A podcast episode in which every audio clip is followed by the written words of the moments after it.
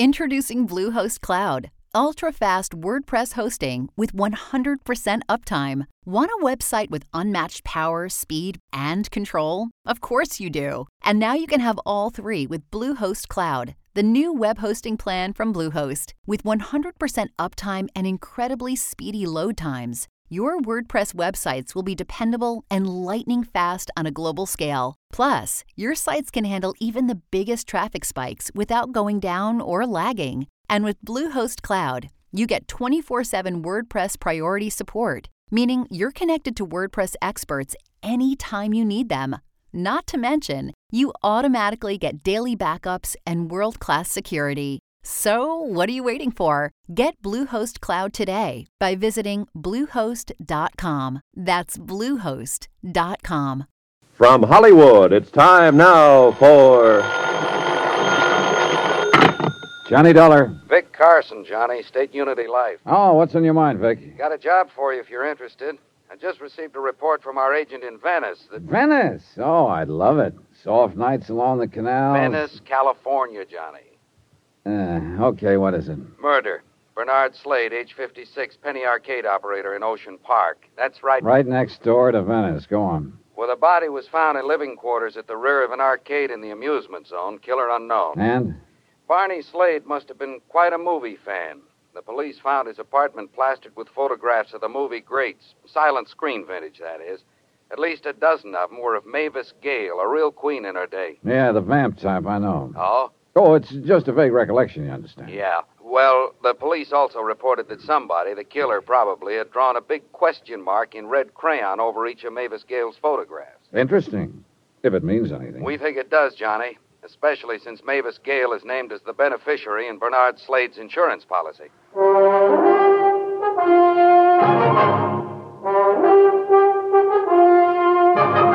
Tonight and every weekday night, Bob Bailey in the transcribed adventures of the man with the action packed expense account, America's fabulous freelance insurance investigator. Yours truly, Johnny Dollar.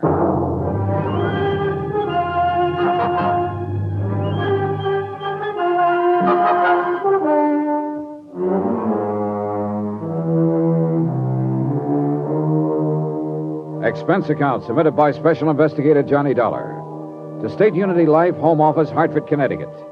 Following is an account of expenses incurred during my investigation of the Silent Queen matter. Expense account item one $210.65. Plane, cab fare, and incidentals to Ocean Park, California.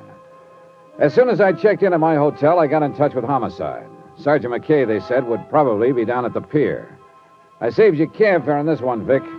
It was a beautiful moonlit night at the beach. A warm breeze was blowing in from the Pacific. And besides, it was only a three minute walk from my hotel to the fun zone. A gaudy array of neon and noise, an occasional whiff of salt air seeping through the aromatic blend of fried shrimp, hamburgers, and popcorn. Business was good, and the penny arcade had its share of it. I headed straight for the blonde sitting in the change booth. She looked tired, faded. Hi, let me have a dime's worth of pennies, will you? Huh, real plunger, huh? Oh, money means nothing to me. Well, here you are. Don't spend them all in one place. Well, you know, I might at that. This machine here looks mighty interesting. Lola the farmer's daughter. Oh, it's kind of racy. How's your blood pressure? Fine. Then try uh, that row along the wall over there. Uh-uh, that wouldn't do. How could we carry on a conversation if I was on the other side of the room? Who wants conversation? I do. Uh, you don't look like the lonely type. Never can tell, though, can you? Look, you run along while I finish stacking these pennies, huh? No, seriously, uh, all I want is a few answers. Well, I got more than a few, honey. What's on your mind? Barney Slade. What about Barney? You work for him long? Who wants to know? My name is Dollar, Johnny Dollar. I'm an insurance investigator. Oh. I'd appreciate any information you can give me. Hey, your company dropped a bundle on Barney, huh? Well, that remains to be seen. Oh, Barney was a nice guy. Nice as they come. What do you want to know? Oh, just start anywhere. You want to know about his friends? well, maybe after what happened to him, you'd better tell me about his enemies. He didn't have none. Not one. Oh, must have been quite a fellow. He was, mister. Okay, let's get back to his friends then. Just about everybody along the pier. Anyone in particular? Oh, Frank Jessup, for one, runs a concession just down the way. Go on. Uh, Sam Hegstrom owns a fishing boat. Then there's uh, Gus Kanakos, Irv Goldstein. Like I said, Barney had a lot of friends, Including you? including me. How about Mavis Gale? I don't know the dame. Well, she, uh, she used to be in the movies, uh, the silent kind. Oh, I heard about her, only I never met her. Didn't she ever come around? I never saw her. Did Barney ever talk about her? Not to me, he didn't. Why? Why, what? Why should Barney talk about Mavis Gale? Oh, I, I just thought he might have mentioned it sometime or other. Uh, is that the door to Barney's apartment back there? Yeah, that's right. Mind if I have a look around? That'd be up to Sergeant McKay. Well, look, if he comes in, tell him where I am, will you? Tell him yourself. He's back there in Barney's apartment now. I walked on back and took note of the heavy padlock dangling open on the door leading into Barney Slade's apartment.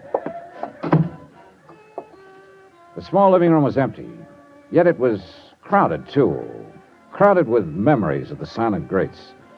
Nazimova, Valentino, Pickford, Fairbanks, Meighan, Swanson, the Gish girls, Lon Chaney, oh, dozens more. Their photographs filling practically every inch of wall space. Gale was there, too, a big question mark in red crayon drawn over each of her photos. I moved through a narrow kitchen.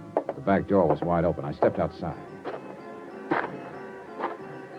Who are you? Oh, Johnny Dollar. You must be Sergeant McKay. That's right. Yeah, your office said you'd be here browsing around. So I'm browsing. There's something bothering you, Sergeant? Murder always bothers me. Yeah, I know what you mean. Like those photos in there of Mavis Gale and the question marks on all of them. And that bothers me. You think the killer did it? Could be. Let's go back inside. Why not? Or maybe Barney, huh? Maybe Barney what? I'm talking about the question marks.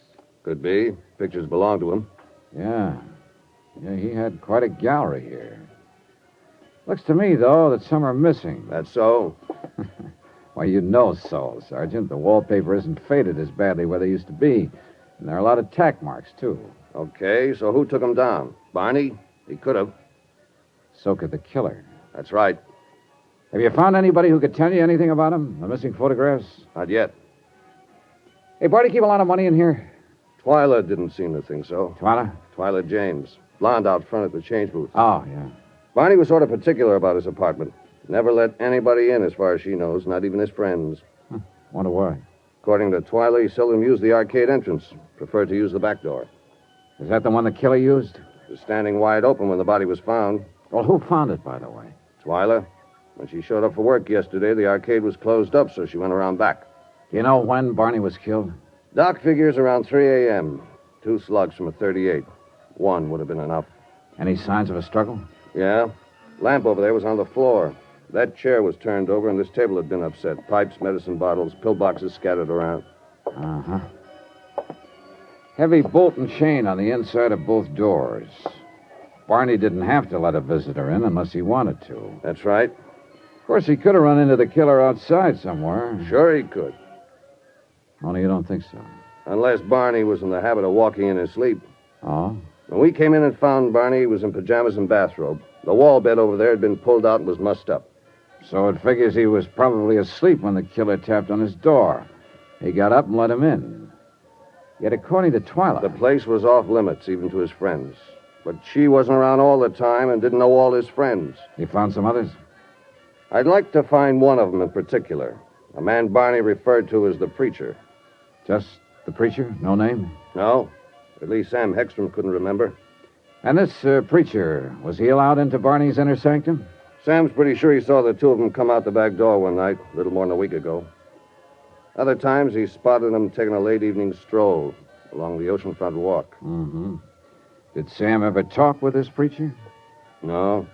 But he got curious after a while, asked Barney about it. Barney said the man was a very old and dear friend. Let it go at that. And you haven't been able to find out anything more about him, huh? I'm still checking. Well, it would sure be a break if you could locate this preacher. He might be able to tell us something about those missing photographs, what they were. Might also explain why the killer took them. Have you seen enough in here, Dollar? Oh, yeah, sure, I guess so, Sergeant. Hey, tell me, what does Mavis Gale have to say about all this? I only got to talk with her just a couple hours ago when she returned from Palm Springs. She was pretty upset when I told her about the crayon marks on her photographs. Ah, I'll. Naturally, she couldn't offer any explanation. None. How did she react to the news of Slade's death? Tears and such? She's supposed to weep about it? Why not? Barney Slade must have been a pretty good friend of hers. After all, he named her as the beneficiary in his insurance policy. Oh? That's interesting. What? When I talked with Mavis Gale, she told me she never heard of Barney Slade. Expense account item two and three, one dollar and ten cents, phone call and cab fare. The call was to Mavis Gale's home in Bel Air. The butler said if it was important, I could find her at McCartney's mortuary in Venice. Cab fare to Venice via what is laughingly called the Speedway, a one-way alley lined with backyards and garbage cans. It took us less than a minute to cross over into Venice, a boom that had busted. A melancholy mixture of old broken-down buildings and the sound of the sea crumbling bridges, moss covered canals, of paved streets wandering disconsolately into sand dunes and ending where the money gave out. A dream that had kind of died of a broken heart. Good evening, sir. Oh, uh, Bernard Slade, please. Oh, yes. Mr. Slade is in the slumber room at the end of the hall. Is anyone with him? Oh, indeed. Quite a number of his friends. Would you know Mavis Gale if you saw her? The silent screen star? Well, indeed, I would. At least I think I would. She was one of my favorites. Ah. She, uh, she hasn't shown yet. But no, I, I. You mean she's expected? So I understand. Well. Well, that's nice. Oh, that is nice. I didn't know she was a friend of Mr. Slade's. Oh, you know most of Barney's friends, huh? I know most of the people along the pier, and they were all his friends. Well, how about one called the Preacher? The Preacher? Mhm. Well, naturally, I'm very well acquainted with many men of the cloth. And if you could tell me his name. I don't know it. Oh, Look, you have a visitor's register here, don't you? in each of the slumber rooms, yes. Just inside the door. Well, thanks. Uh, oh, where did you say Mr. Slade was? Down the hall, last room on the left.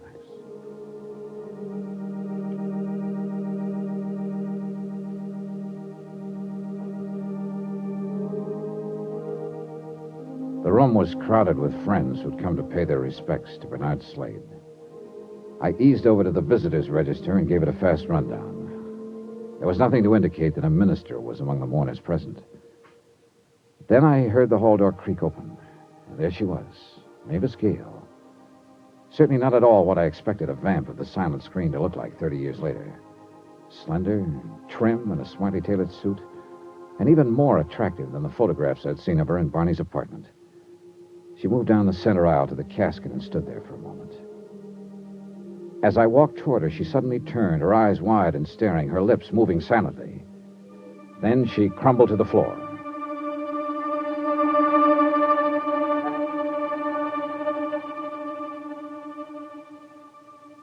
Understand you've been trying to reach me, Dollar. That's right, Sergeant. Okay, what's up? I got some news for you. Mavis Gale was once married to a small time movie actor named Tom Sanford. Seems he was murdered during a hunting trip in the Sierras some 27 years ago. So?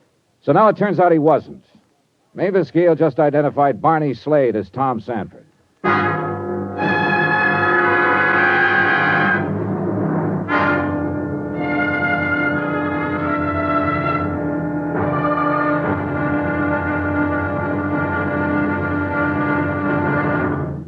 Now, here's our star to tell you about tomorrow's episode of this week's story. Tomorrow, a stagecoach ride.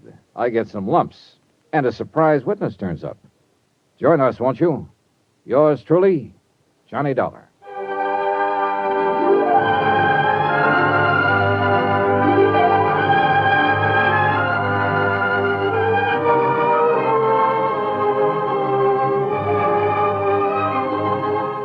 Yours truly, Johnny Dollar, starring Bob Bailey, is transcribed in Hollywood by Adrian Gendot. It is produced and directed by Jack Johnstone. Be sure to join us tomorrow night, same time and station, for the next exciting episode of Yours truly, Johnny Dollar. Roy Rowan speaking.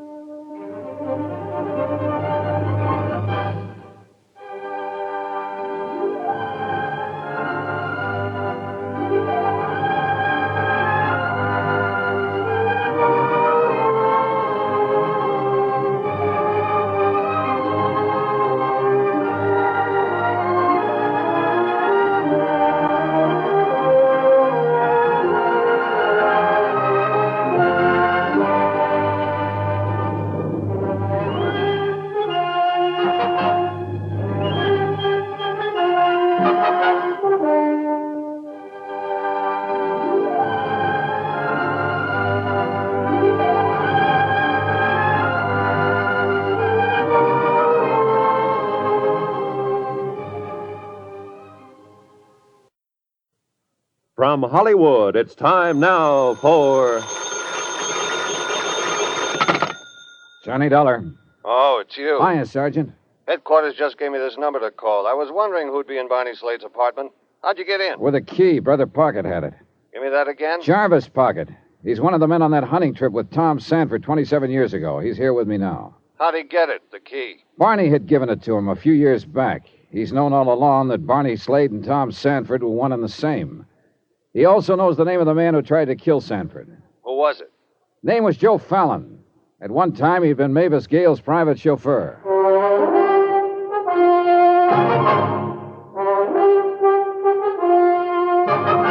Tonight and every weekday night, Bob Bailey in the transcribed adventures of the man with the action packed expense account, America's fabulous freelance insurance investigator. Yours truly, Johnny Dollar.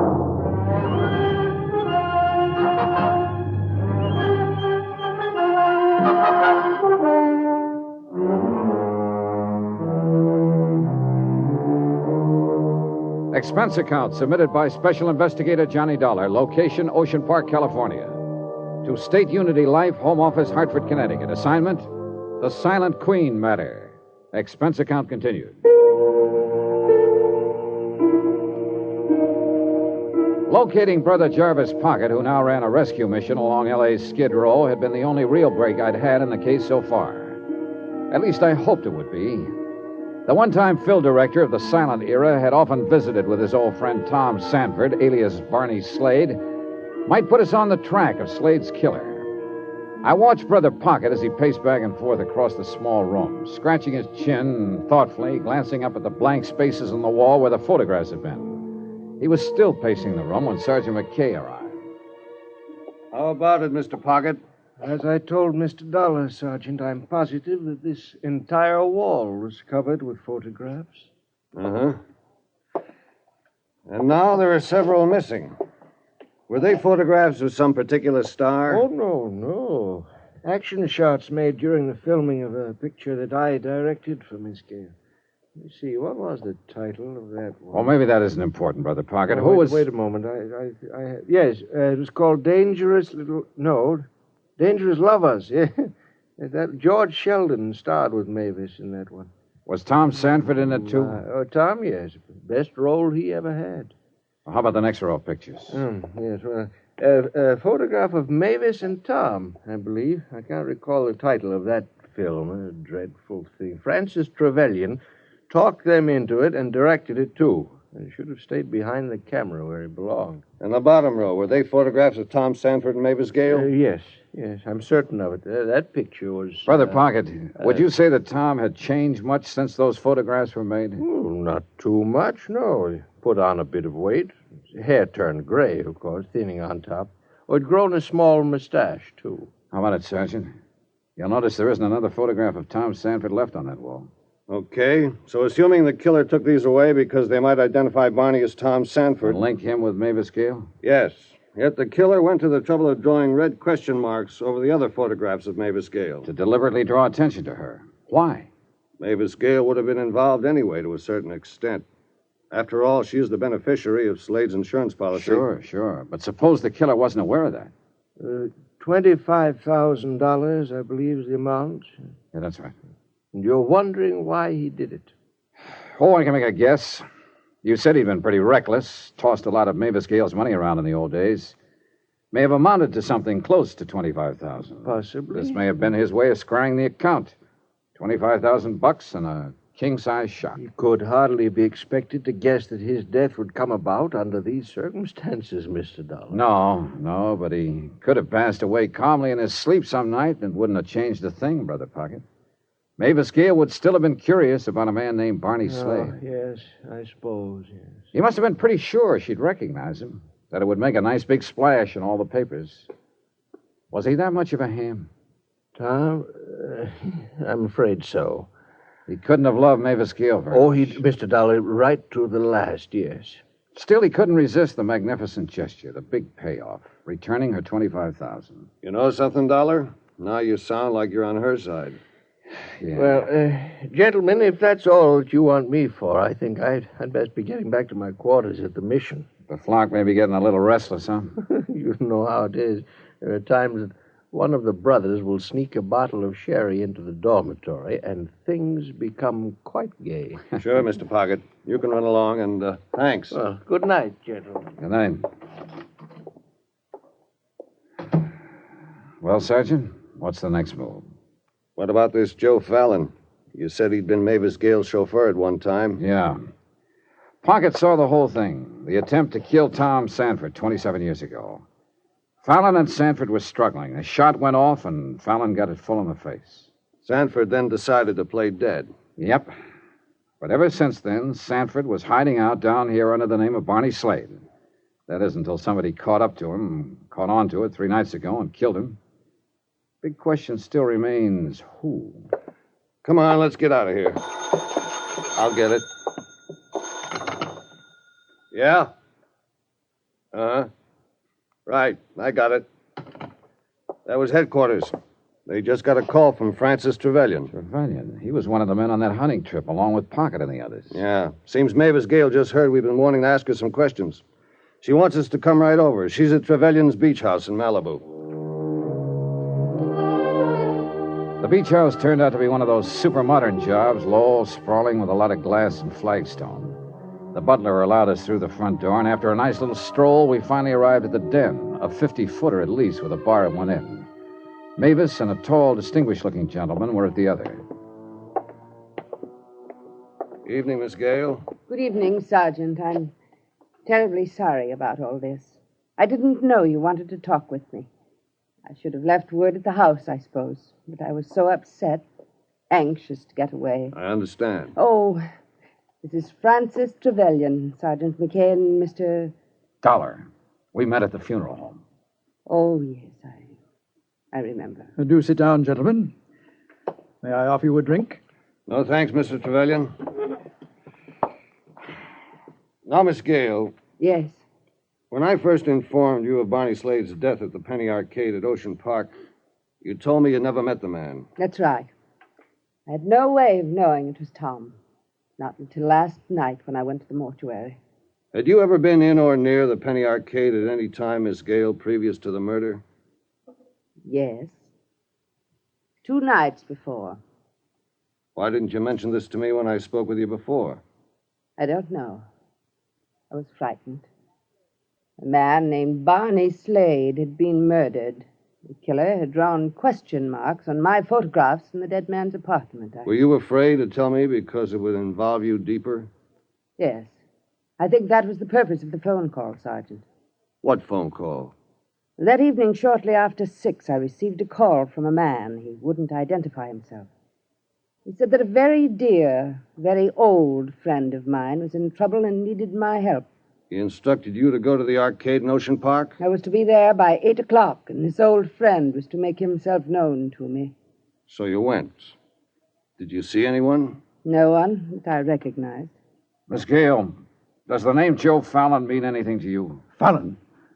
Why do you ask that? Just a moment, Mr. Trevelyan. Why, yes. Joe was my chauffeur. Many, many years ago. And when did you discharge him? Shortly after my marriage to. To Tom. Did he tell you to get rid of Fallon? Yes. Yes, he didn't like Joe. Uh, Mr. Dollar, may I ask you why you're questioning Miss Gale about Joe Fallon? Because we just found out he's the man who tried to murder Tom Sanford 27 years ago. What? He was the man killed? The Man we all thought was Tom. That's right. Was Joe Fallon in love with you? Uh, Now, see. Better answer. Well, I. I. I don't know. What are you two driving at, Sergeant? I, I insist on knowing. And I'd like to know why you jumped when I first mentioned Joe Fallon's name, Mr. Trevelyan. All right, all right, I'll tell you. You see, I'd, I, I'd quite forgotten about him. It was only when you asked Miss Gale that it, it suddenly dawned on me who he was, and it, it startled me because his name had been brought to my attention only some 24 hours ago. Oh? A, a phone call. A man who said he was in partnership with Joe Fallon. They had a business deal to talk over with me. And? Well, I simply told them that I wasn't interested. I was in the midst of my most important production, and I just couldn't be bothered. Did you receive a similar call, Miss Gale? I know. You know, Sergeant, I'll give you odds. It's the same one who called Miss Gale before the murder to get her down to the Penny Arcade. But I don't understand. Why? Who is the man? When we find that out, Miss Gale, we'll have the killer.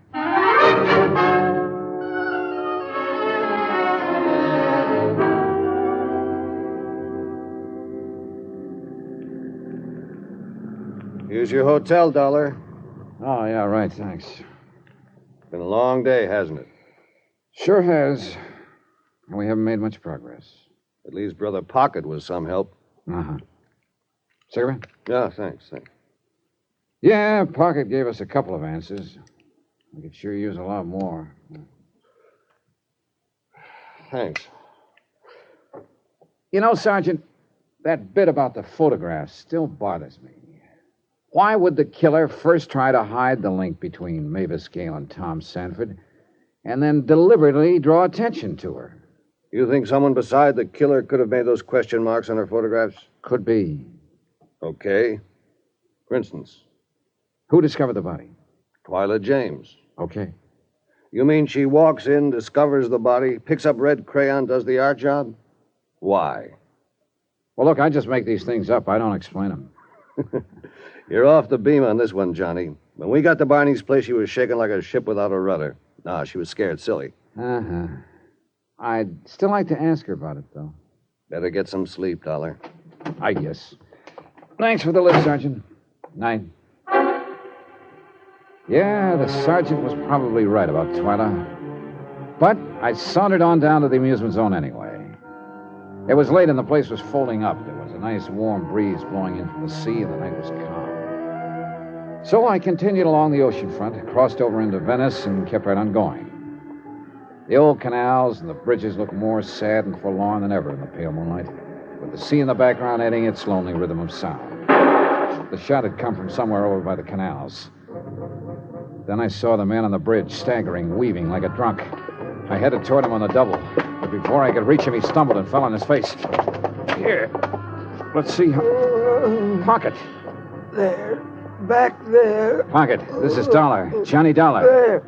Over there. He kept pointing across the canal, and then I saw the figure slinking away. I took after him. I scrambled across the bridge, and then along the canal.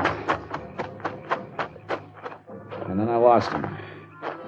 I pulled up on the bank of the canal, looking around. Listen.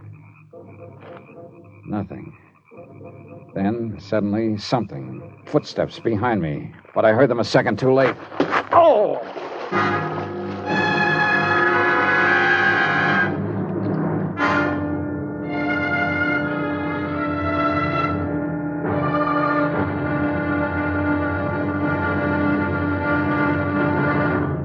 Now, here's our star to tell you about the final episode of this week's story. Tomorrow, a man who talked too much, and it killed him.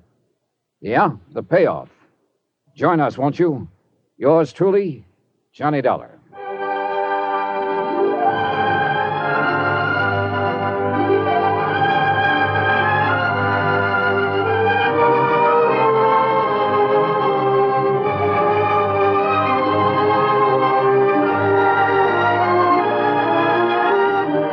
Yours truly, Johnny Dollar, starring Bob Bailey, is transcribed in Hollywood.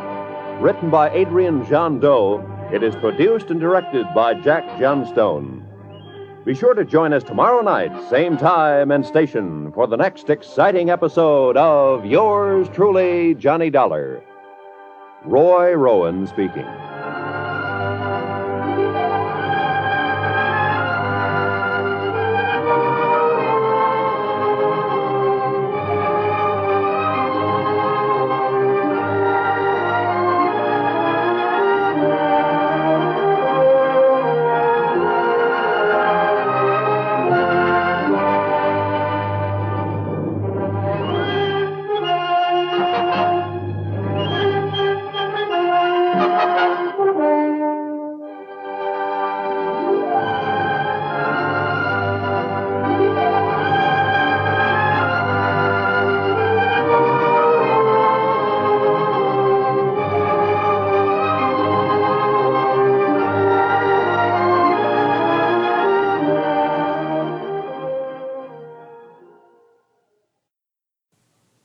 From Hollywood, it's time now for. Johnny Dollar. Hiya, boy. Vic Carson in Hartford. Say, things are really opening up out there on the coast, huh? So, you read the papers. Quite a surprise learning that Mavis Gale was married to that penny arcade operator Barney Slade. She'd been married to Tom Sanford. Sure, silent film actor. Only it turns out he and Slade are the same man. Really something, isn't it? Yeah, well. Here, Sanford's supposed to be dead for 27 years, and all the time he's living down there in Ocean Park, and she didn't know about it. So she said. Only somebody saw her hanging around the arcade two nights before Slade's murder, Vic.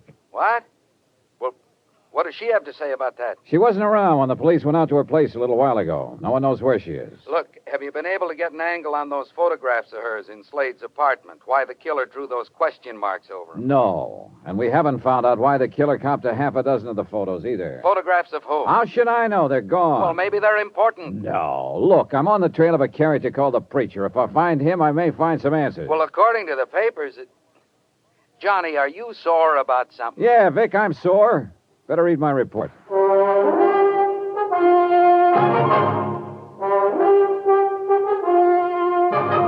Tonight and every weekday night, Bob Bailey in the transcribed adventures of the man with the action packed expense account, America's fabulous freelance insurance investigator. Yours truly, Johnny Dollar.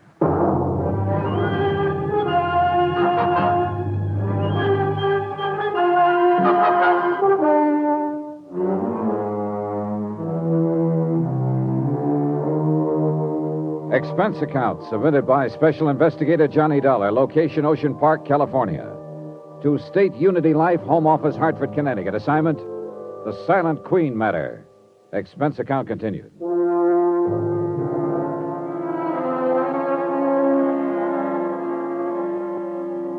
Item 9, 55 cents, one scotch and soda at a local pub.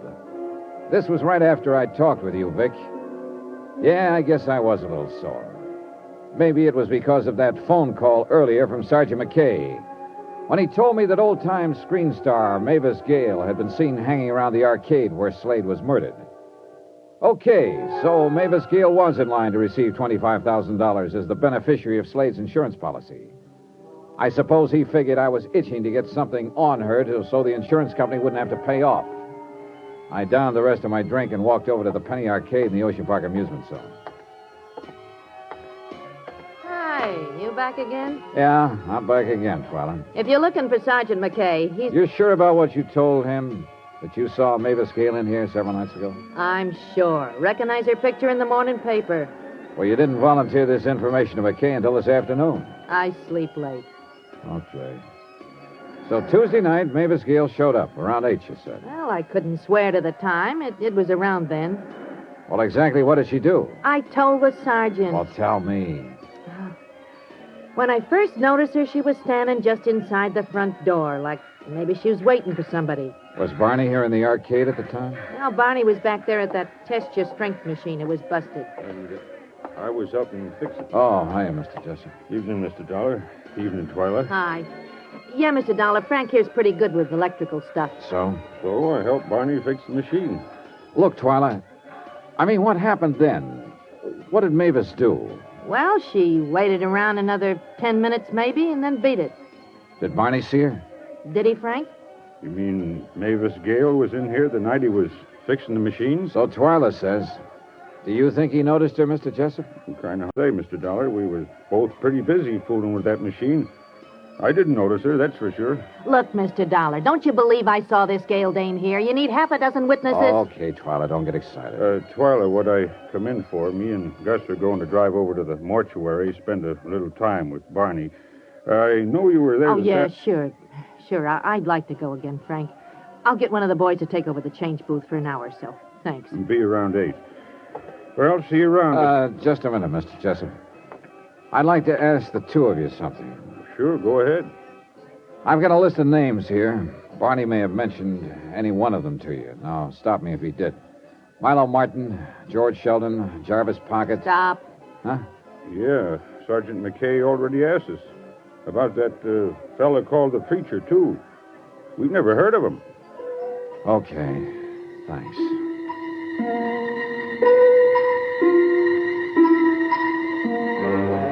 I wandered around the pier for a while trying to figure out my next move. McKay wasn't around, and it was a cinch Mavis Gale hadn't returned to her Bel Air estate. So the only thing I could do was to keep on trying to track down the men who'd been on that hunting trip 27 years ago with Tom Sanford, alias Barney Slade. Milo Martin, number one on the list, hadn't been able to give out with anything exciting. But he had given me a five year old address on George Sheldon, number two on the list. Expense account item 10, $15.10. Cab fare and tips on the trail of George Sheldon. It blew hot and cold until late that night when I wound up at a bar in downtown L.A. Yeah. Old George worked here for a while. Handyman, sort of. That, that was I.W. Harper, you said? Right, it was sort of. So, you're an insurance investigator. Wouldn't be a cop, maybe, instead. No. Now about George. Just wondering is all, friend. What's he done you want him for? I'd just like to talk to him. You sure? I'm sure. Yeah, it figures. He wouldn't be getting into no trouble. Real sweet fella. Real sweet for a fellow who had it rough. And believe me, he had it rough. Used to be an actor. Yeah, I know. Had it real good during the silence, you understand. Then along comes the talkies and old George. Him having a voice three tones higher than an air raid siren is out. Oh, it happened to a lot of them. Only for old George, this, coming on top of a busted romance, this is too much. He starts hitting the bottle and Wait a gets minute. down. What romance?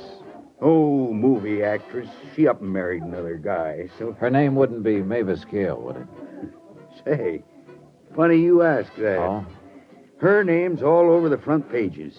You read the story? Yeah, yeah, I did. You mean that this. Nah, nah, this wasn't the romance. Old George had a yen for some doll named uh, Josephine Hinch, or something like that. Say, uh, you wanting to talk with him, it got something to do with that Penny Arcade murder? Yeah, that's right. Now, where can I find George Sheldon? Well, the address is 1712 South Glendale Avenue, Glendale. Thanks. Another drink? No, I'll finish this. And I'll be on my way. You know, I kind of miss old George since he left us. Yeah, sure. Real sweet fella. Yeah, kind of miss the old preacher, too. The Way he used to rant and rave. What did you say? About the preacher? Yeah. Old guy. Was a friend of old George. Used to come in here, and read him the riot act about his drinking. Wave his arms around and holler. Wait a minute, wait a minute. This preacher, what's his name? Hmm? Let me see now. Kind of screwy name. I ought to remember. Runs a rescue mission somewhere around here. What a Finn help? Sure. His name's Pocket. Jarvis Pocket? Right on the button. Thanks. Here's your five bucks. My pleasure. Oh, and friend, since you've been so generous, well, that address I gave you on old George. What about it? Will save yourself the trip. It's a cemetery. Old George has been dead for a couple of years. Jarvis Pocket had been number three on my list of the men who'd gone on that hunting trip 27 years ago, and someone had tried to murder Tom Sanford but got killed instead. Now that it turned out he was also the preacher I'd been looking for, well, that could turn into a big break. Expense account items 11 and 12, $6 even, tip to above mentioned bartender, and cab fare around LA's Skid Row looking for the rescue mission. It was a neat looking affair. All the lights in the main hall were on, and as usual, the place was open for business. Seek and ye shall find. So, my brother, seek ye the way of the Lord, for along that way lies There was a good crowd on hand. I eased into a seat alongside a bleary eyed pilgrim who reeked of bad sherry. Let his light show I looked around. the way, O my. The bottom of the barrel was here. Repent your sins and put down that. The brothers were listening to the good man up front, but they weren't really tuned in. They were just waiting for a bowl of soup and a place to flop. Peace, peace, my brothers. In him alone is your salvation and your hope of everlasting life. Open your hearts to eternal joy, and the glory shall be yours. We will now sing hymn number 32. When the singing was over, I got caught in the crush, and the next thing I knew, I was holding a bowl of lentil soup in my hand, and I realized I hadn't eaten all day. Meanwhile, I kept my eye on Brother Pocket and waited for a chance to get to him alone. That happened about five minutes later when he walked out. I followed him down a long, dark corridor and into his office. Please sit down, young man. Thanks. My name is Johnny Dollar, Brother Pocket. I'm an insurance investigator. Oh. Frankly, I thought you were a policeman when I saw you out there seated with my flock. Been expecting the law? Yes. You... Excuse me. I knew they'd be coming around sooner or later regarding that long friendship of mine with Barney Slade. Yeah. Goes all the way back to the days he was known as Tom Sanford when you directed silent films. Check? Check. How long have you known Tom was alive, using the name of Slade? Oh, Mr. Dollar, I was witness to that horrible affair that took place during that hunting trip 27 years ago. Oh? Somehow, during the course of that day's hunt, I became separated from the others. Then suddenly I came upon Tom struggling with a man in a deep ravine. The would be killer? The man with the shotgun? The other man fell, the gun went off, and he was killed instead of Tom. Go on, Brother Pocket. Well, immediately I told Tom we should find the others, and tell them what had happened, that he would have none of it. Is that when he told you he preferred to let the world believe he was dead? And I suddenly realized it probably would be best for all concerned. In what way? Well, Mr. Dollar, Tom was constantly involved in trouble of some kind, drinking too much, gambling, women, brawling. He knew what it was all doing to Mavis, but he couldn't help himself. Believe me, Mr. Dollar, he loved her passionately. Made her life miserable, and his own as well. I see. Uh, Brother Pocket, about the would-be Oh, killer. I, I know, I know what you're going to ask. The name of the man that tried to kill Tom. Yeah, you know him? Oh, yes. So did Tom. Only the two of us knew his identity. You're forgetting someone else. Huh? The person who hired him. Hired? Oh, Mr. Dollar, what makes you think he was hired? So maybe I'm wrong. Am I?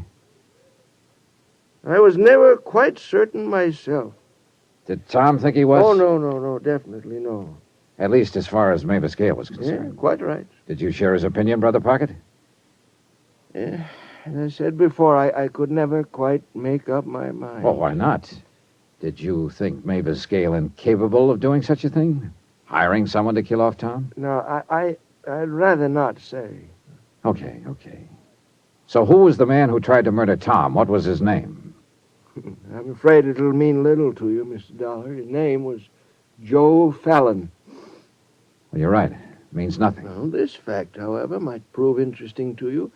Joe Fallon, at one time, had been Mavis Gale's personal chauffeur.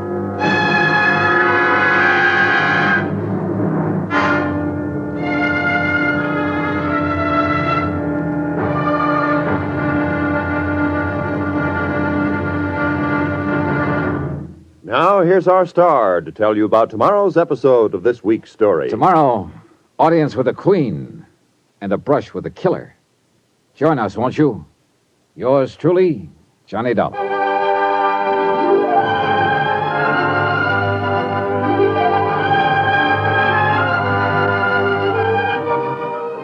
Yours truly, Johnny Dollar, starring Bob Bailey, is transcribed in Hollywood. Written by Adrian Gendot. It is produced and directed by Jack Johnstone. Be sure to join us tomorrow night, same time and station, for the next exciting episode of Yours truly, Johnny Dollar. Roy Rowan speaking.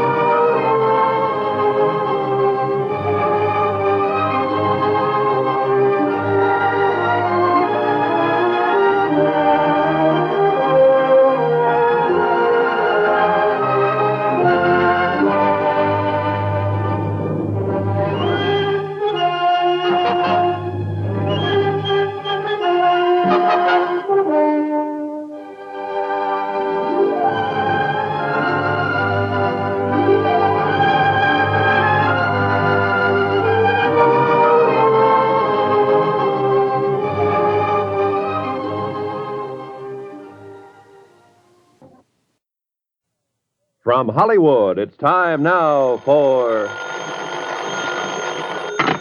Johnny Dollar. I understand you've been trying to get in touch with me, Dollar. That's right. Okay, what's up? I got some news for you, Sergeant. Mavis Gale was once married to a small time movie actor named Tom Sanford. Seems he was murdered during a hunting trip in the Sierra some 27 years ago. So?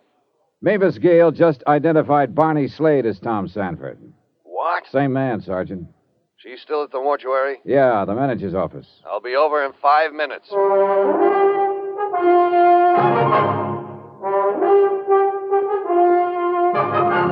Tonight, and every weekday night, Bob Bailey in the transcribed adventures of the man with the action packed expense account, America's fabulous freelance insurance investigator. Yours truly, Johnny Dollar.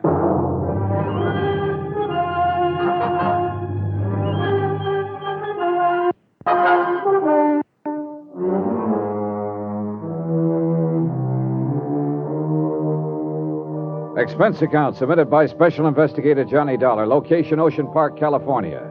To State Unity Life, Home Office, Hartford, Connecticut. Assignment The Silent Queen Matter. Expense account continued.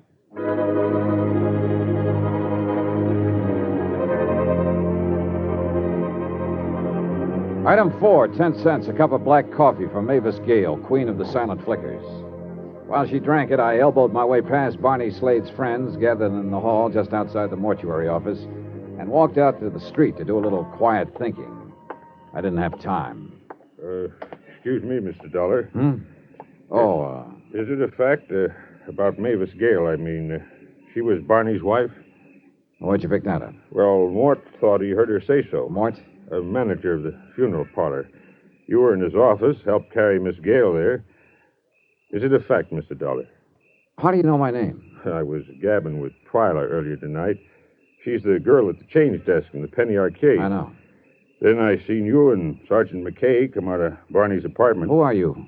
Uh, Frank Jessup. I run the mermaid bit over on the pier. You know, three baseballs for a quarter, and you. You tried to dunk the doll in the water tank, yeah. I uh, figure Mort heard right that Mavis Gale used to be Barney's wife. Well, that's what the lady said. Oh, how do you like that? Old Barney married all this time into that Mavis Gale, old time movie star. Never breathed a word of it to any of us. sure can't get over it. And him being a picture player in the old days, too. Yeah. Do you recall ever seeing her around the arcade, Mr. Jessup? Nope. Think I would have recognized her tonight when she came in the mortuary. Real handsome woman. Can you think of anyone Barney might have told about his past, I don't think any of his friends knew Mr. Dollar. including Twyla James? Why do you ask that? Has she been with him long? Close to five years. What are you driving at, Mr. Dollar? Barney was still a pretty good looking guy, She liked him a lot. and vice versa. Barney never talked it over with me. What did he talk about? Well, fishing mostly, and pinochle. He was crazy about pinochle. Best I ever played with. You play often? Average couple times a week. In Barney's apartment? Barney was kind of funny about that. None of us ever set foot in his place. Most of the time we played over at my bungalow or on Sam's boat. I see. Say, uh, you being an insurance investigator and all, I was wondering, was Mavis Gale. Oh, excuse me, Mr. Jessup. There's Sergeant McKay. Well, you said five minutes, Sergeant. You made it to three. She's still in there, Dollar? Yeah. Nice turnout of Barney's friends. Only they're all out in the hall. Well, things got sort of frantic when Mavis took her nosedive. They wanted to find out why, I guess. Did they? Mm-hmm. Mort nosed it around. He in the office with her? And her chauffeur. His name's Ronald. I'll send them both out. I want to talk to Mavis Gale alone. I don't think you get much out of her. She really fell apart at the seams. As it turned out, I was right, at least about McKay not getting much out of Mavis Gale. She came out of the office a minute or so later with McKay and the chauffeur on either side, and I went along with the mourners into the street. They helped her inside the big blue Cadillac, and she slumped down as far as she could get in the back seat, covered her face with a handkerchief. Then she was gone. Okay, you people, break it up. You came here to see Barney, remember? Sergeant, What is it, Dollar? would you happen to remember Mavis Gale from the old days? When she was a star, I mean. Yeah, yeah, I guess so. Was she a pretty good actress? I'd say she was. Do you think she still is? If you're referring to that fainting spell, Dollar, you tell me. You saw it. Ah, it looked pretty genuine. So? I just wondered, is all. Just wondered.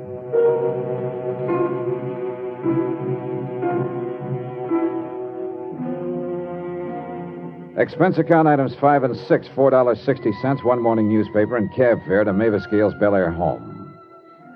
Now that Barney Slade had been identified as Tom Sanford, husband of the old time movie queen, the affair was splattered all over the front pages. There was also a complete account of the 27 year old murder case in which this same Tom Sanford had presumably been killed with a shotgun blast during a hunting trip. The big wide gates of the ex movie queen's estate were locked when I got there, but there was a phone close by. I picked it up, leaned on the buzzer. No answer. Nothing. Then I saw the car coming down the drive. I recognize Sergeant McKay at the wheel. Morning, Dollar. Hi, you have a special pass to this place? If you're figuring on having a talk with Mavis Gale, you better put it off. Doctor's orders. Still suffering from shock, huh?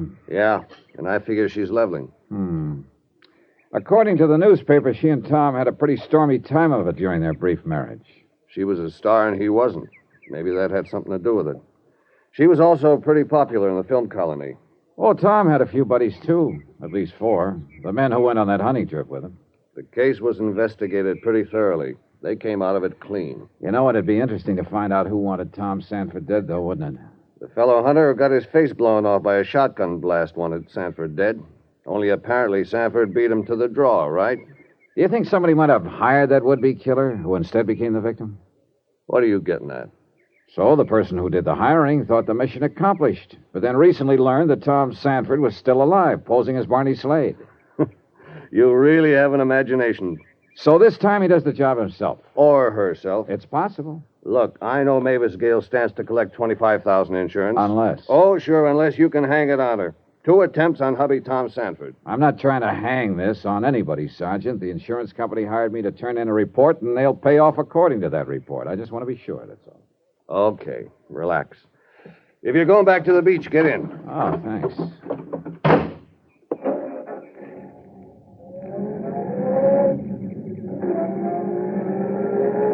Why do you think he did it, Sergeant?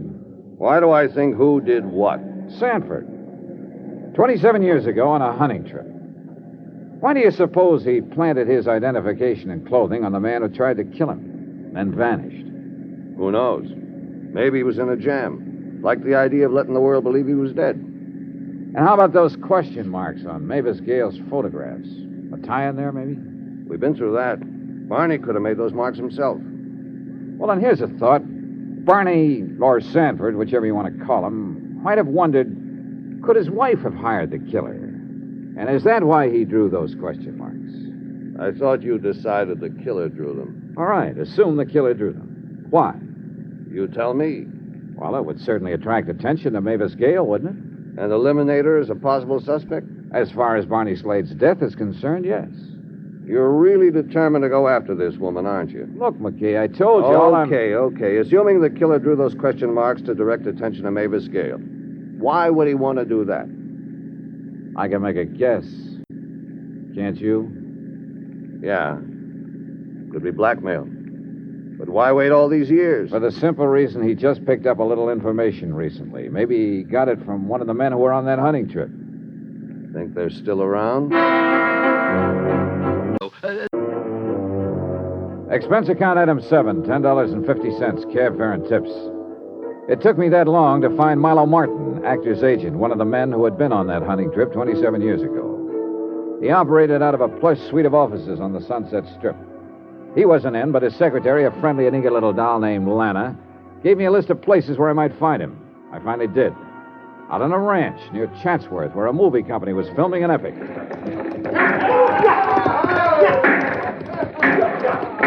Yep, a Western. What else? Milo Martin was short and round. He wore cowboy boots, dungarees, no shirt. He was sitting on a wide, flat rock, sunning himself. Oh, yes, Mr. Dollar. I read about it in the morning paper. It came as a tremendous shock. Tom, alive all these years. It's incredible. It's fantastic. Well, according to newspaper accounts, you were the one who first discovered the body that day 27 years ago. A horrible experience, terrifying, and never forget it. We had been searching the hills all night, and then in the cold gray of dawn, there he was in the ravine. Tom. Only it wasn't Tom. Well, the police are certain. I mean to say The scale positively identified the man known as Barney Slade to be Tom Sanford. running at Penny Arcade in Ocean Park. It's incredible. Well, then who was the man I found in that ravine? We don't know. We may never know. And he wanted to kill Tom. But why? You have no idea why anyone would have wanted to do away with it? No, of course not. Oh, I knew Tom was a wild sort. He never got along with most people, but, well, to resort to murder. You were his agent, weren't you, Mr. Martin? Yes, yes, I was. I must confess I only took him on as a client to please Mavis. Oh, you also represented Miss Gale. Yes, I did. Uh, she was. Oh, she still is a truly wonderful person, Mr. Dollar. Uh-huh. I understand the two of them weren't getting along too well. Oh, that would be putting it mildly, Mr. Dollar. It was one frightful row after another. Wild, hysterical. row. What did they quarrel about? Well, Tom was quite a gambler, and he also drank rather heavily, and he also fancied himself as quite a, a ladies' man. Uh, and this made her sore. He was also extremely jealous. Oh? Mavis ever give him good cause to be? No, of course not. No, he was always imagining all sorts of fantastic things about her. Actually, she was very much in love with him. That was my impression, at least. Tell me, Mr. Martin, those other men who were on the hunting trip, are they still around? Well, let me see now. There's Trev, for one. Huh? Uh, Trev, that's Francis Trevelyan, used to be Miss Gale's cameraman, independent producer now. His pictures aren't very good, but they make money. Well, how about this uh, Jarvis Pocket? Jarv? Uh, let me think now. Oh, excuse me. Uh, you ready, doll? Okay. That's Saul, the director. He's a friend of mine. Look, about You like stage coaches, Mr. Dollar? Well, I can take him or leave him. Look, what Come about along. They're finished up here. We'll ride the coach back to the ranch house. It's only a few miles, maybe five. this? In this contraption? Oh, you'll love it. All right, now, here. Get aboard, Mr. Dollar. Oh, brother. Hey, it's not too roomy, is it? Okay, doll. Let it go. Oh, how do you like it, Mr. Dollar? Oh, I know how John Wayne feels. Uh, let me see now. You you were asking about... Jarvis Pocket. Now, faster, doll. Faster. Oh, come on now.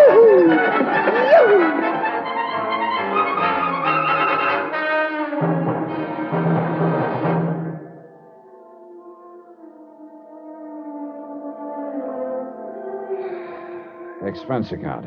Item 8, 81 cents. One bottle of rubbing alcohol. It was late that afternoon when I got back to my hotel, but before I could use the alcohol on my aching bones, the phone rang. Johnny Dollar. McKay here. This time I got news for you, Dollar. You ought to be real pleased. Yeah, wait till I sit down. Oh, on second thought, maybe I won't. Okay, Sarge, let's have it. Mavis Gale said she didn't know her husband was alive all these years, that he was using the name Barney Slade, running that arcade in Ocean Park. So? So maybe she didn't tell us the truth. What do you mean?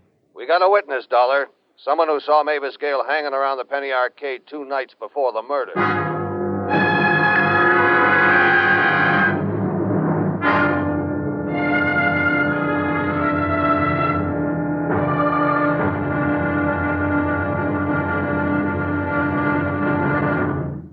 Here's our star to tell you about tomorrow's episode of this week's story. Tomorrow, a bowl of lentil soup, and I almost wind up in a cemetery.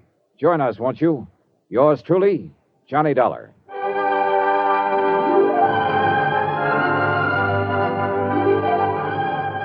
Yours truly, Johnny Dollar, starring Bob Bailey, is transcribed in Hollywood.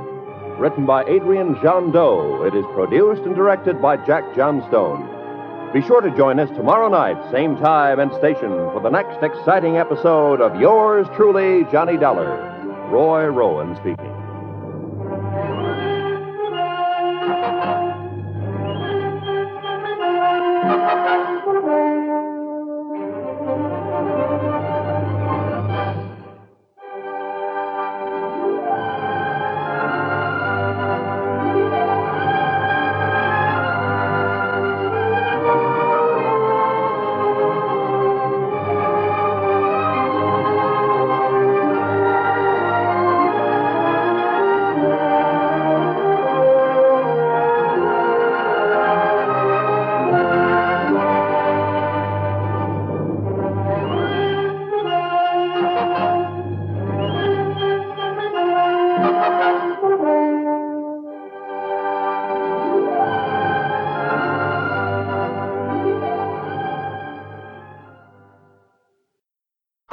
It's time now for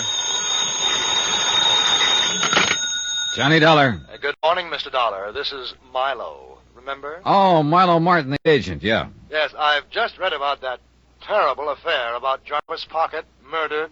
Oh, that's a terrible thing. Yeah, he didn't even make it to the hospital. And you, Mr. Dollar, the killer tried to do away with you, too, huh? All I got was a nice crack on the head and a not so nice dunking in the canal. Uh, you were fortunate, Mr. Dollar. Extremely fortunate. Yeah, yeah. Anything else you wanted to talk about, Milo? Hmm? Oh, yes. I'm sorry I wasn't at the office when you called earlier. Well, your secretary gave me part of the information I was after. She remembered a man had phoned your office yesterday. Yes, she said he was a business associate of someone named Joseph Fallon. Well, as I was, I was out at the time, but he did leave that message. Well, what I wanted to know is, did he ever call back? No, no, he didn't. He probably will, unless he figures he's already found his pigeon. Pigeon? What for? Blackmail, Mr. Martin. Blackmail.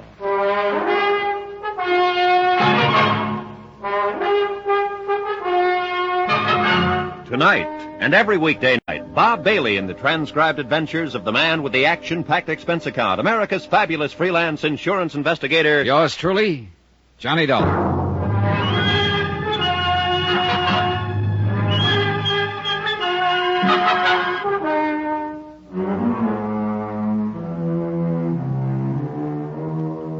Expense account submitted by Special Investigator Johnny Dollar, location Ocean Park, California. To State Unity Life, Home Office, Hartford, Connecticut. Assignment The Silent Queen Matter. Expense account, final page. 27 years ago, somebody had hired one Joe Fallon to murder Tom Sanford, the husband of silent movie star Mavis Gale. But Joe had muffed the job. Now that somebody had turned killer himself. His first victim, Tom Sanford, who'd been going under the name of Barney Slade and running a penny arcade in Ocean Park. The second, Jarvis Pocket, who could have helped us spot the killer. The only two others who might help us were actor Francis Trevelyan and actor's agent Milo Martin. And both had received phone calls from the killer. The reason? Blackmail, obviously. Item 13, $1.35 cab fare to police headquarters. Morning, Sergeant. Hello, Dollar. How do you feel? Oh, okay, I think. You turn up anything on Pocket's killer? Only this. Two slugs taken from the body, fired from a 38. From the same gun that killed Barney Slade? The same. Well, that figures. Oh, I wish a lot more did. Hey, look, just what have we got anyway? Maybe you better start with what we haven't got. Well, Barney Slade gets clobbered by a killer who scrawls question marks all over Mavis Gale's photographs in his dingy apartment. To draw attention to Mavis Gale. All right. Mavis is named as a beneficiary in Slade's insurance policy. Claims she doesn't know the man, then takes a look at his body and identifies it as husband Tom, who supposedly was killed 27 years ago on a hunting trip. Right. Then Jarvis Pocket, one of the men who'd been on that trip, fills us in with the info that Mavis Gale's ex-chauffeur had tried to knock off Tom. Yeah, but he goofed the job and got knocked off himself. Question. Had Joe Fallon been hired? Answer. Probably. Question, who hired him? There's a beaut, huh? Say, this Milo Martin ever get in touch with you? Yeah, just before he came over. He got a call, all right, apparently from the same man who called Trevelyan. Mm-hmm. Trying Fallon's name on for size. Oh, he's trying to get a reaction, that's for sure. And when he gets the right one, he'll put on the squeeze. I wonder why he didn't call Mavis Gale and give her the pitch. Maybe he did, and she uh, forgot to tell us about it. Think he called Jarvis Pocket? No, no, I think Pocket would have told us. I wonder if Pocket told us everything last night at Barney's place. Oh, probably not. I think he suspected something or someone. When he left us, he probably did a little prowling of his own. Result, got himself killed. Look, it's almost noon. Yeah, yeah. I'll buy you lunch. We'll have about an hour. Then what? Then I'm going to Tom Sanford's funeral. Aren't you?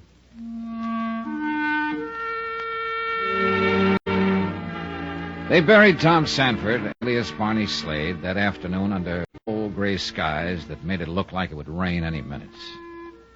But that didn't keep the crowd away. All Barney's friends from the pier were there, including Frank Jessup, who ran the mermaid bit, and Twyla James, who pushed pennies at the arcade. Mavis Gale, of course, was there, along with Francis Trevelyan and Milo Martin. And there were the usual spectators who came out of curiosity. When it was all over, the sergeant and I started down the hill. Oh, there, Sergeant. Mr. Dollar. Oh, hiya, Frank. Mr. Jessup? Sure was a nice ceremony, wasn't it? Yeah, very nice. Pier was practically closed down. Everybody here for the funeral. Uh, we're all going to miss old Barney. Somehow I just can't bring myself around to calling him Tom. Don't seem to fit somehow. Sure. Well, I, uh, I gotta get back to Twyla. She's taking this kind of hard. Oh, yeah, sure. was kind of surprised the way Miss Gale stood up. Real brave she was. No tears at all. Yeah, I noticed that. Sergeant? Maybe she was all cried out, Dollar. It happens, you know. Uh huh. It happens.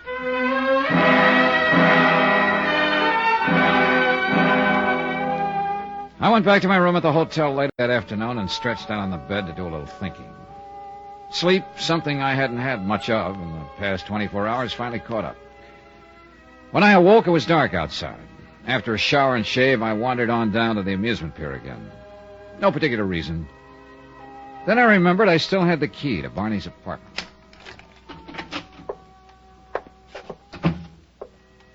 I flicked on the light switch in the living room and sat down. Then, as I reached around for an ashtray on the small table close by, my sleeve brushed several medicine bottles to the floor. I was picking them up when somebody came in through the back door. Mr. Dollar? Oh, I happened to notice the light under the arcade door. What are you doing back here? well, uh, nothing in particular, Twyla. I, uh, I'm afraid I accidentally knocked these off the table. Oh, no harm, I guess. Poor Barney won't be needing them anymore. Well, he had quite an array here medicine, pills. Yeah. Virus of some kind. Hit him like a ton of bricks a month or so ago. Oh? Did he go to the hospital? No, not Barney. He wouldn't hear of it. Well, who took care of him? Oh, Frank Jessup, myself. Between the two of us, we did the cooking and saw to it he got his medicine and all. Wait a minute. I thought you said you'd never been in Barney's apartment. Yeah, that's right. First time was when I. I found the body. Well, look, if you and Frank took care of him while he was sick. Well, it was how- over at Frank's place in Venice. Oh. Yeah, Barney and Frank and a couple other fellows were playing cards. Suddenly, Barney wasn't feeling so good, so he decided to lie down for a while. That's when the game broke up. Frank stayed with Barney, and when he saw how bad his fever was, he called Doc Ferris. Doc Ferris, huh? Yeah, lives over in Venice. Thanks, sweetheart. Lock up for me.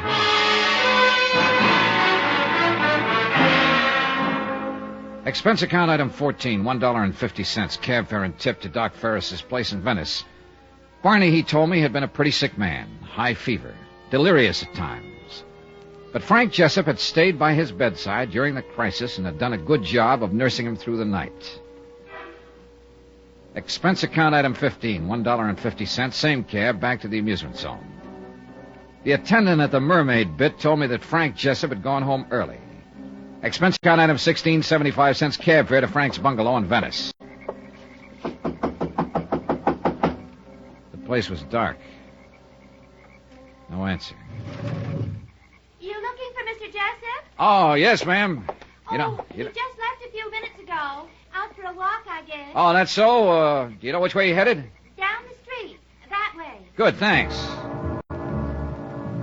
I finally caught sight of him a couple of blocks later. He was headed south along a back street. I trailed him all the way out to 47th Avenue. Sand dunes, oil wells, a scattering of houses. Then I saw him duck into some shadows, so I waited. About ten minutes later, a big Cadillac came along, cruising slowly. As it reached the corner, someone inside flicked out a package, and then the car disappeared into the night. Frank Jessup suddenly darted out of the shadows, scooped up the package, and came running straight toward me. Hold it, Frank. I said, hold it. Let go! Let, let go! What are you doing here? I don't have to ask you that question, do I, Frank? And I don't have to guess what's in that package. Let go! Not a chance. All right. Look, Dollar.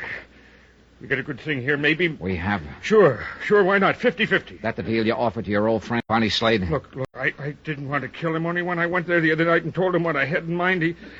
Well, he got sore. Started pushing me around. How did you find out about Barney's past? That time he was sick, delirious, fever make him do a lot of talking? That's right. So Barney spilled the whole thing without knowing. It. Come on, Dollar, let's get out of here. Pocket guessed you were behind it all, didn't he? Figured that's exactly how you found out, so you had to get rid of him, too. Look, Hold Dollar- still, little pal.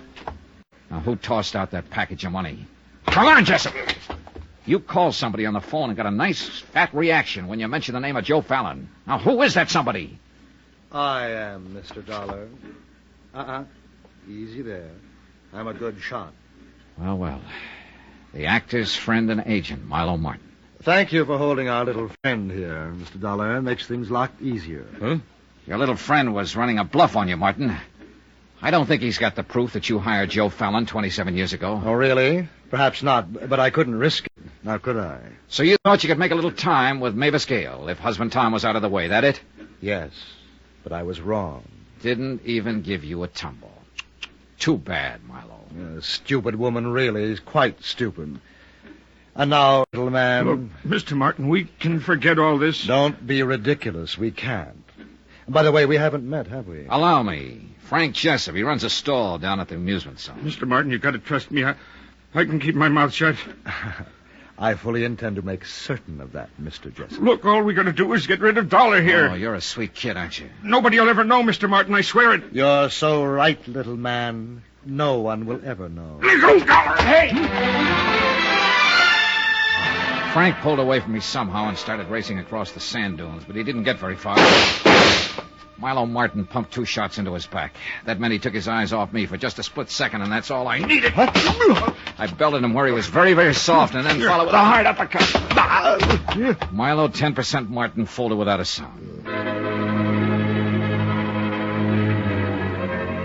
Seventeenth and final item on expense account, $185.10. Hotel and incidentals in Ocean Park and transportation back to Hartford. Expense account total $436.25. End of account. Remarks? About Frank Jessup. He got his out there in the sand dunes for the murders of Tom Sanford, alias Barney Slade, and Jarvis Pocket. About Milo Martin, in jail awaiting trial for murder of the above mentioned F. Jessup. About Mavis Gale. She's going to see to it that the good work at Brother Pocket's rescue mission goes on. We'll donate $25,000 to the cause. yeah, you guessed it. That'll be the insurance money. End of remarks and a report. Yours truly, Johnny Dollar.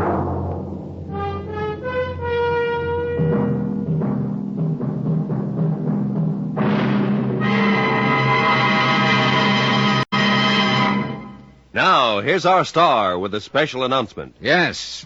I think you'll be glad to know that beginning Sunday, instead of five times a week, we'll be on the air only once a week, but with a complete half hour story. Remember, that's beginning this coming Sunday. So join us, won't you? Yours truly, Johnny Dollar.